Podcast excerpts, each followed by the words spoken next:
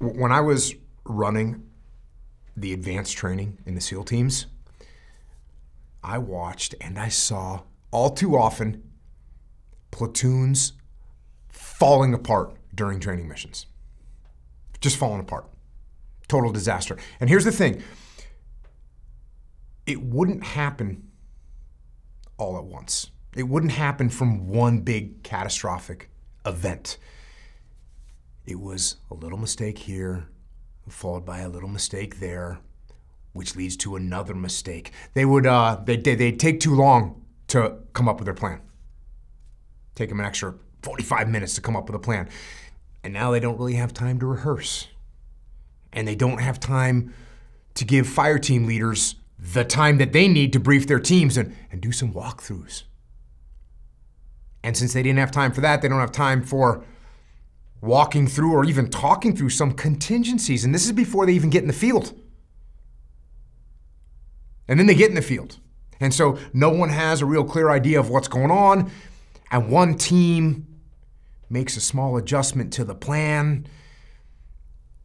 And they don't really tell anybody else, and then another team reacts a little bit differently to the same problem, and they make a small adjustment, but it's in the other direction. And now these little problems start to compound and things start to unravel. And then the platoon commander starts to feel like he's losing control, so he overcompensates. He starts yelling at people, and the squad leader doesn't like that. So he gets defiant and he doesn't listen and the downward spiral accelerates. And soon it's a lost cause. It's just chaos, mayhem, it's just disaster. And all that started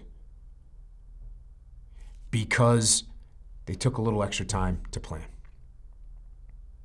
Planning is important. But when you take a little too much time and then you let that bite into your rehearsal time and the briefing time and you can't do walkthroughs and not everyone gets the word, it's that one problem leads to the next problem, which leads to the next problem, and the problems get worse and worse. And then you have an unmitigated disaster. And this is the thing. If you're not careful, this is how life works too. We make one little mistake, just one little mistake, and then we let it go. We don't correct it. We don't redouble our efforts to get things back on track. And that one little mistake, that one little problem, that one little issue causes another little mistake, causes another little problem.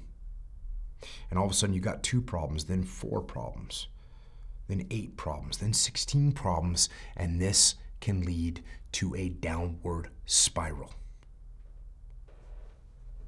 So you need to pay attention to that. You can't let that happen. When there's a problem, you have to address the problem.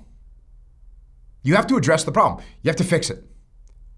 Or you at least have to make adjustments. Or you have to recalibrate based on the lessons that you learned. But don't think you can just get away with letting things slide. Things add up. And if you let them add up in the wrong direction, things will eventually fall apart. So don't let that happen. When you have problems, address those problems and get them sorted out.